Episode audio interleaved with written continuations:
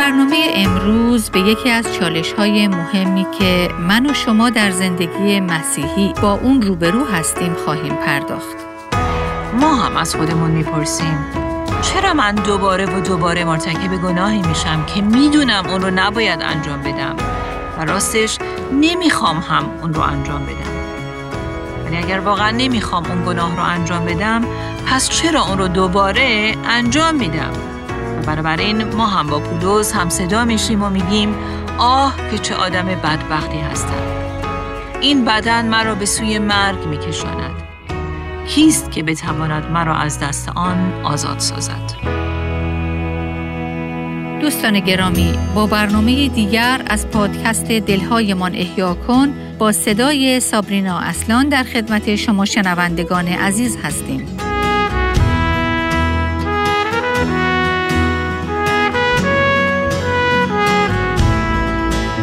زندگی گاهی اوقات بیشتر شبیه نبردی بی امانه که شاید ما مجبور نباشیم مثل جنگ‌های واقعی در اون شمشیر بکشیم و با اسلحه جنگی وارد مبارزه بشیم. برنامه امروز ما رو کمک خواهد کرد تا بدونیم که چگونه با شهامت با نبردهای زندگی مواجه بشیم. از شما دعوت می‌کنیم که به ادامه سری برنامه‌های استر زن خدا در وقت خدا توجه کنید.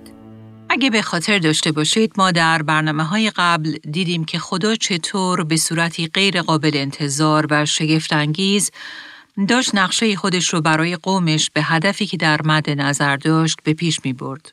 او به صورت عجیب و باورنکردنی همه چیز رو طوری ترتیب داد تا از نقشه شوم هامان پرده برداری بشه و بعد عجیبتر از اون هامان بر همون داری که برای مردخای ساخته بود خودش آویزون شد. مقام نخست وزیری او یک شبه به مردخای رسید و پادشاه همه املاک و ثروتی رو که هامان با تکبر به رخ دیگران میکشید رو کاملاً به استر و در نهایت به مردخای واگذار کرد. ورق واقعاً برگشته بود و به صورتی باور نکردنی همه چیز کاملاً برعکس شد. ولی با این وجود که هامان از صحنه خارج شده بود و مردخای به جای او وارد قصر شده بود، همه چیز تمام نشده بود. چون حکم کشتار یهودیان باطل نشده بود و هنوز به قوت خودش باقی بود. و حالا اگه مداخله ای صورت نمی گرفت و کسی کاری نمی کرد، 9 ماه دیگه، یعنی در تاریخی که برای قتل عام یهودیان معین شده بود، هر کس که از راه می رسید و می خواست که در آن روز یهودیان رو به قتل برسونه، کسی حق نداشت جلودار او باشه. چون قانونی که هامان وضع کرده بود و پادشاه همان رو مهر کرده بود، این اختیار رو به اون اشخاص میداد تا یهودیان رو در اون تاریخ معین شده قلع و قم کنن. ما در برنامه قبل دیدیم که استر دوباره به حضور پادشاه وارد شد و در حضور او برای قوم خودش و نجات اونها شفاعت و میانجگری کرد. او عملاً از پادشاه درخواست کرد تا حکم شریرانه‌ای رو که هامان برای کشتار یهودیان وضع کرده بود رو باطل کنه. پس در عمل این حکم هنوز باطل نشده بود و به قوت خودش باقی بود و متاسفانه هنوز قدرت داشت تا همه یهودیانی رو که در پهنه امپراتوری فارس زندگی می‌کردن رو از پیر و جوان از بین ببره. حالا بیاید با هم به آیه 7 و 8 از فصل 8 کتاب استر مراجعه کنیم و ببینیم که عکس‌العمل پادشاه نسبت به این درخواست استر چی بود. در این آیه می‌خونیم: آنگاه خشایارشا به ملکه استر و مردخای یهودی گفت: من دستور دادم هامان را که میخواست شما یهودیان را نابود کند به دار بیاویزند. همچنین املاک او را به ملکه استر بخشیدم. اما حکمی را که به نام پادشاه صادر شده و با انگشتر او مهر شده باشد نمیتوان لغو کرد. ولی شما میتوانید حکم دیگری مطابق میل خود به نام پادشاه برای یهودیان صادر کنید و آن را با انگشتر پادشاه مهر کنید. حالا بیایید ببینیم که منظور پادشاه از نوشتن حکم دیگر در خصوص یهودیان چی بود. موضوع مهمی که باید به اون توجه داشت اینه که همونطور که قبلا گفتیم در قوانین فارس و ماد قانون این بود که اگر حکمی وضع می شد و پادشاه اون رو با انگشتر خودش مهر می کرد، هیچ کس حتی خود پادشاه حق لغو کردن اون رو نداشت. بنابراین قانون مادیان و پارسیان دست و پای پادشاه رو در پاسخ به درخواست استر مبنی بر باطل کردن حکم قتل عام یهودیان کاملا میبست. پادشاه این حکم رو در زمان هامان مهر کرده بود و قانون به او اجازه نمیداد که اون رو لغو کنه و فسخ شده اعلام کنه. پس حالا استر با اینکه با شهامت وارد صحن پادشاه شده بود و بر درخواست خودش مبنی بر نجات یهودیان از مرگ پافشاری کرده بود، به خاطر وجود این قانون خودش رو مواجه با مانعی بزرگ می‌دید. او جای بدی گیر کرده بود، چون هدف اصلی او فقط بیرون کردن هامان از صحنه نبود، بلکه نجات یهودیان از مرگ بود و حالا قوانین موجود برآورده شدن این خواسته رو کاملاً غیر ممکن می‌کرد. متاسفانه از اون جایی که این قانون دست پادشاه رو هم کاملاً بسته بود، ظاهراً او هم با اینکه میخواست کاری بکنه، ولی قانون در مقابل او هم ایستاده بود و حتی به عنوان پادشاه به او هم اجازه نمیداد که در این رابطه اقدامی کنه. در اینجاست که ایده دیگه‌ای به فکر پادشاه خطور میکنه و اون این بود که به جای باطل کردن حکم اول که اجازه اون رو نداشت، او به مردخای و استر آزادی عمل میده تا بر حسب صلاح دید خودشون حکم دیگه‌ای بنویسن تا یک جوری بر حکم اول پیشی بگیره و حداقل از شدت حکم اول کم کنه. و بعد با دادن انگشترش به مردخای به او اختیار تام میده تا اون حکم دومی رو که اونها مینویسن، او با انگشتر پادشاه که اسم پادشاه بر اون حک شده بود مهر کنه. و این چقدر شبیه اون چیزیه که ما در وقت دعا کردن انجام میدیم. در واقع دعاهامون رو به نام پر از اقتدار مسیح مهر میکنیم. حالا اگه برگردیم به فصل 8 کتاب استر، در آیه 9 میخونیم: آن روز 23 ماه 3 یعنی ماه سیوان بود. کاتبان دربار فوری احضار شدند و فرمانی را که مردخای صادر کرد نوشتند. این فرمان خطاب به یهودیان، حاکمان و مقامات مملکتی و استانداران 127 استان از هند تا حبشه بود و به خطها و زبانهای رایج مملکت و نیز به خط و زبان یهودیان نوشته شد. اگه توجه کنید، این آیه به ما نشون میده که مردخای و استر حکم دوم رو نوشتن، اونو با انگشتر پادشاه مهر کردن و در روز 23 ماه سیوان اون رو به همه 127 ایالت امپراتوری فارس ابلاغ کردن. 23 ماه سیوان نشون میده که حالا 70 روز از زمان صدور حکم اول هامان میگذشت. در واقع فقط تقریباً 2 ماه از حکم هامان گذشته بود که مسیر اجرای عدالت درست 180 درجه چرخیده بود. هامان از صحنه خارج شده بود و همه چیز داشت برعکس می شد. نکته قابل توجه این بود که تا اجرای حکم اول که به هیچ وجه قابل تغییر نبود، هنوز 9 ماه باقی مونده بود. در ادامه این آیات می خونیم: این فرمان خطاب به یهودیان، حاکمان، مقامات مملکتی و استانداران 127 استان از هند تا حبشه بود و به خطها و زبانهای رایج مملکت و نیز به خط و زبان یهودیان نوشته شد. مردخای فرمان را به نام خشایارشا نوشت و با انگشتر مخصوص پادشاه مهر کرد و به دست قاصدانی که بر اسبان تندرو پادشاه سوار بودند به همه جا فرستاد. این فرمان پادشاه به یهودیان همه شهرها اجازه میداد که برای دفاع از خودشان و خانواده هایشان متحد شوند و تمام بدخواهان خودشان را از هر قومی که باشند بکشند و دارایی آنها را به غنیمت بگیرند. روزی که برای این کار تعیین شد، همان روزی بود که برای قتل عام یهودیان در نظر گرفته شده بود، یعنی 13 ماه 12 که ماه آذار باشد.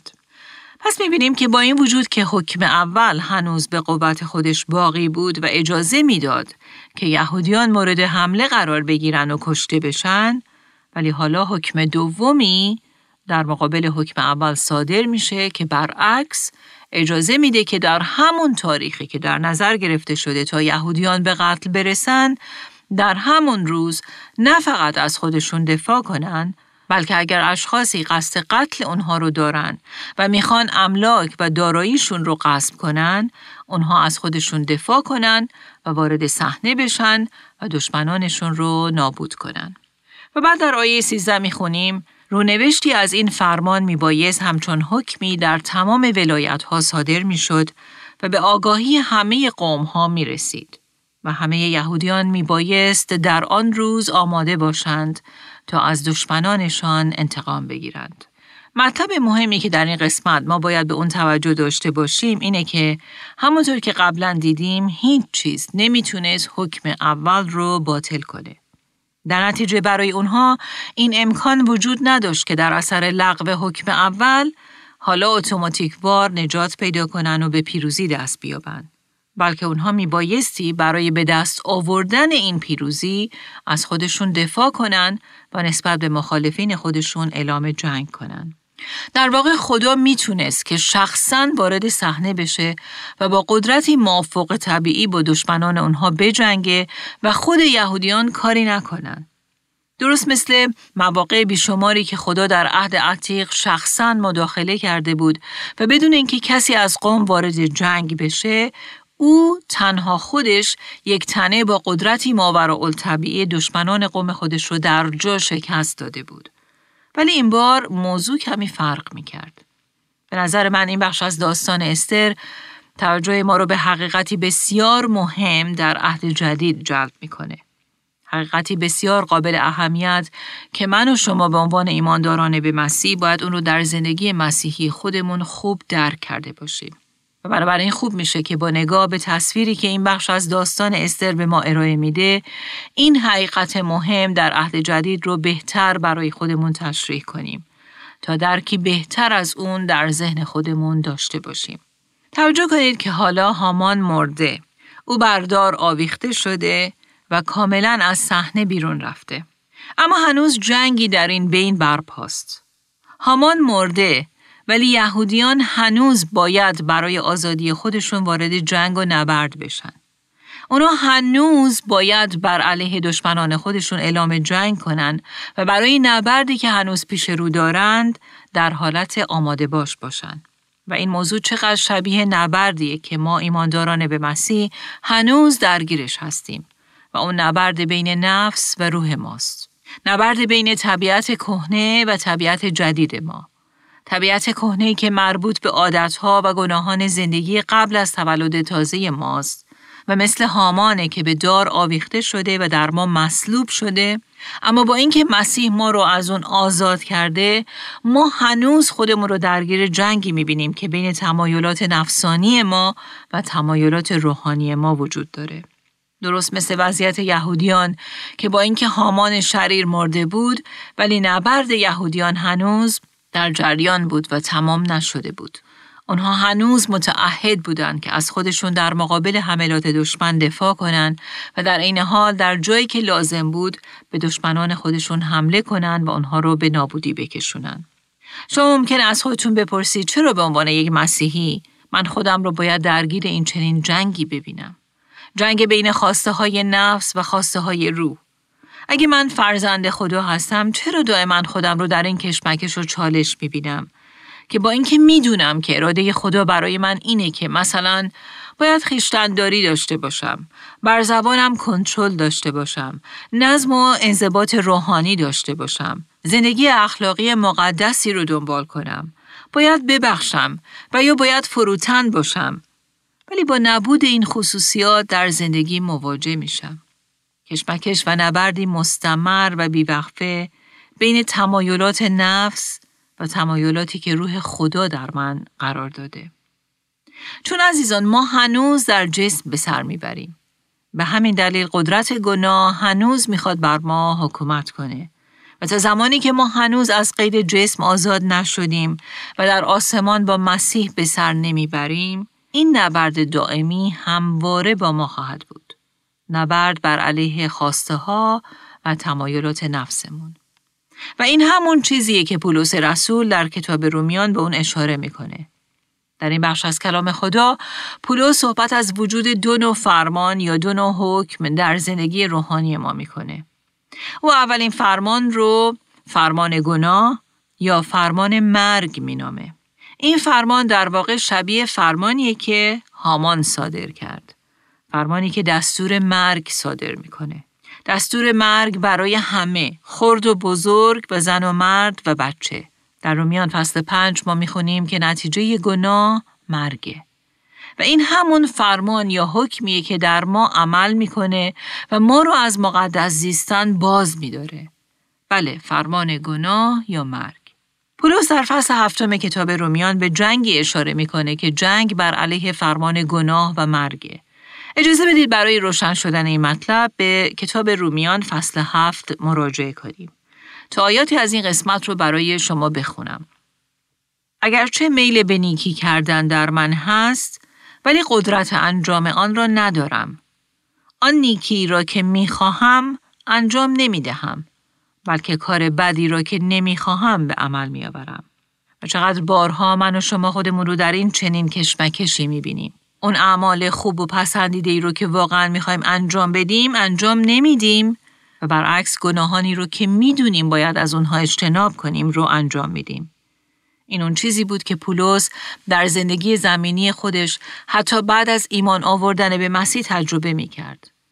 پولس در آیه 20 از رومیان فصل 7 ادامه میده: اگر کاری رو که نمیخواهم انجام میدهم، دیگر کننده آن کار من نیستم، بلکه گناه هست که در من به سر میبرد.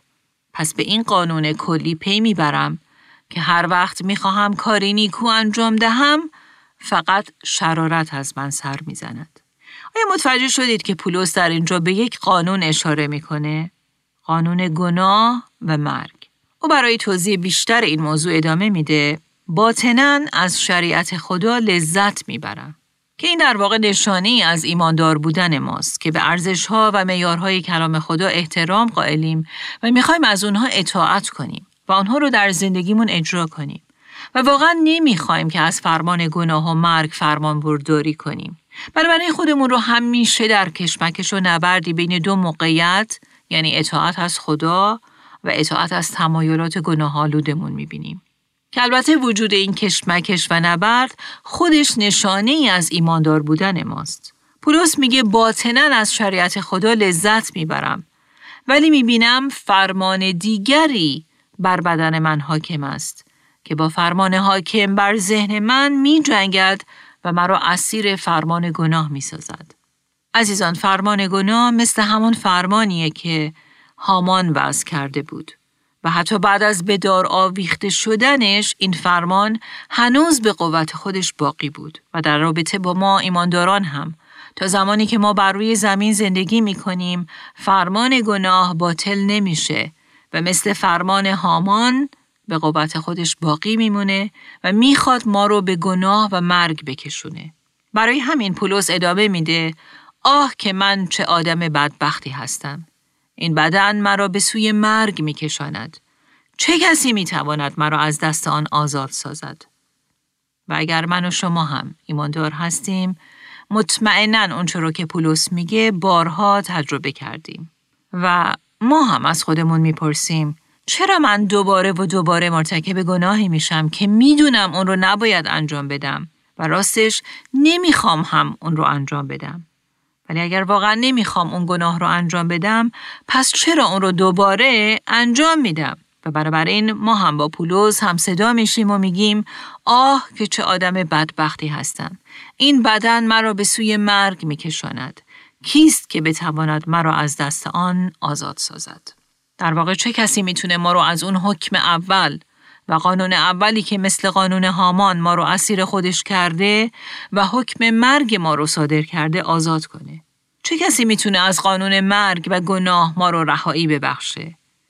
و اینجاست که پولس میگه خدا رو شکر میکنم که او به وسیله خداوند ما عیسی مسیح چنین کاری را کرده است. بله، واقعا خدا رو شکر که به خاطر عیسی مسیح به قدرت انجیل این کار شدنیه. چون عیسی مسیح مثل مردخای قانون یا فرمان دومی به ما ارائه میده که قادر بر حکم اول که قانون گناه و مرگ پیروزی و تفوق حاصل کنه. مسیح با مرگ خودش بر روی صلیب و قیامش از مردگان فرمان دیگری رو وارد صحنه کرد. ولی این فرمان دوم چیه؟ پولس این فرمان دوم رو در رومیان فصل 8 فرمان حیات بخش روح القدس می نامه. او در آیه 2 از فصل 8 کتاب رومیان می نویسه: زیرا فرمان حیات بخش روح القدس که در اتحاد با مسیح یافت می شود، مرا از فرمان گناه و مرگ آزاد کرده است. در داستان استر ما دیدیم که مردخای به جای هامان به بالاترین مقام ارتقا پیدا کرد و فرمان دومی وضع کرد که قادر بود بر فرمان اول هامان، اون فرمان مرگبار، چیره بشه. مسیح هم با مرگ و قیامش از مردگان به بالاترین مقام ممکن ارتقا پیدا کرد و بالاتر از جمیع قدرت‌ها به دست راست خدای پدر نشست. او حالا امید ماست و با بخشیدن روح القدس به ایمانداران مثل مردخای فرمان دومی برای ما وضع کرده که فرمان حیات بخش روح القدسه. فرمانی که به ما قدرت میده تا بر قدرت گناه پیروزی و تفوق حاصل کنیم. در واقع اگر روح القدس و توان بخشی او نباشه، ما به هیچ وجه قادر به چیره شدن بر قدرت گناه و تمایلات نفسانی خودمون نخواهیم بود. و برای همینه که پولس در اولین آیه از فصل 8 رومیان با شادی و امید اعلام میکنه که پس دیگر برای کسانی که در اتحاد با مسیح عیسی به سر میبرند هیچ محکومیتی وجود ندارد. درست مثل وضعیت یهودیان در زمان استر که به خاطر روی کار آمدن مردخای و قانون دومی که او وضع کرد، اونها از محکومیت مرگ نجات پیدا کردند. بله، فرمان اول یعنی فرمان گناه هنوز به قوت خودش باقیه، ولی به خاطر وجود فرمان دوم که فرمان حیات بخش روح القدسه، ما دیگه مجبور نیستیم که تحت قدرت فرمان اول زندگی کنیم، چون مسیح با روح القدس خودش به ما قدرت غلبه بر گناه و تمایلات نفسانی رو صادر کرده. برای همین پولس در آیه دوم از فصل 8 ادامه میده: زیرا فرمان حیات بخش روح القدس که در اتحاد با مسیح عیسی یافت می شود، مرا از فرمان گناه و مرگ آزاد کرده است. ما در دنیای فیزیکی هم با دو قانون فیزیک برمی خوریم که ضد هم عمل می کنن. قانون اول قانون جاذبه زمینه و قانون دوم قانون ایرودینامیک. اگه در یکی از جنبوجت‌های بزرگ سوار شده باشید، شاید از خودتون پرسیده باشید که این هواپیمای غول‌پیکر چطور میخواد از روی زمین بلند بشه و در آسمان هم در حال پرواز بمونه. چطور ممکنه این هواپیمای به این غول آسایی بر قانون جاذبه زمین غلبه کنه و از روی زمین بلند بشه و بر فراز قاره‌ها پرواز کنه؟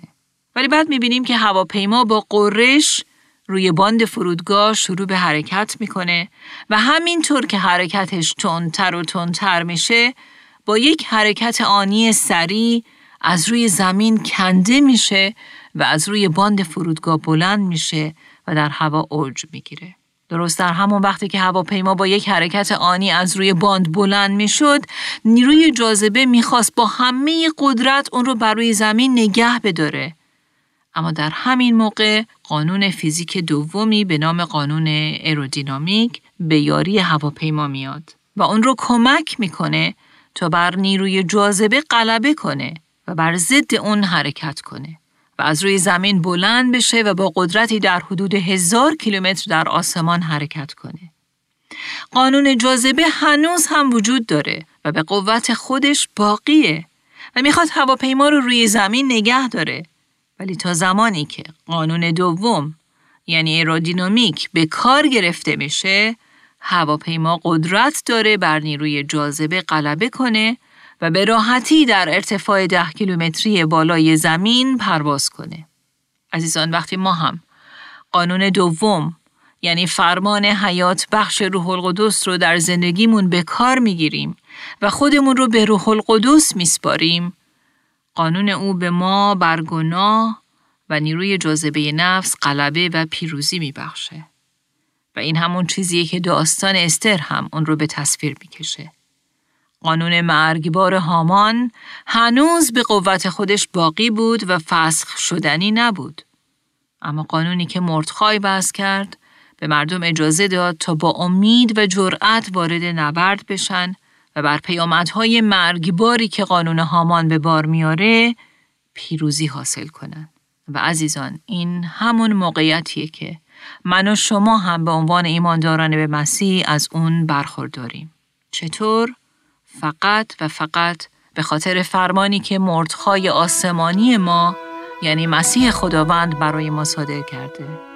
بله، قوت روح القدس اون فرمان حیات بخشیه که به ما قدرت میده تا با قدرت مجذوب کننده گناه بجنگیم و بر اون پیروزی حاصل کنیم. واقعاً خدا رو شکر.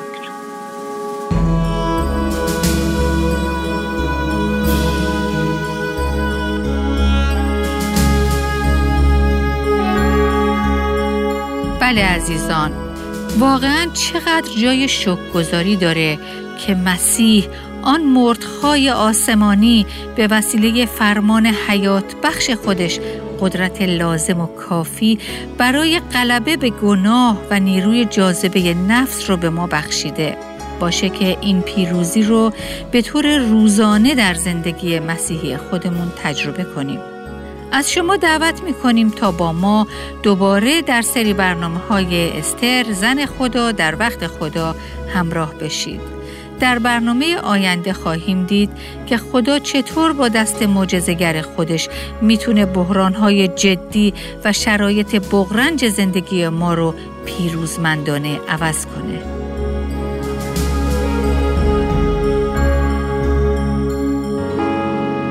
آنچه در این برنامه‌ها به سمع شما شنوندگان گرامی میرسد، تعالیم نانسی دیماس وولگموت با صدای فارسی سابرینا اصلان است.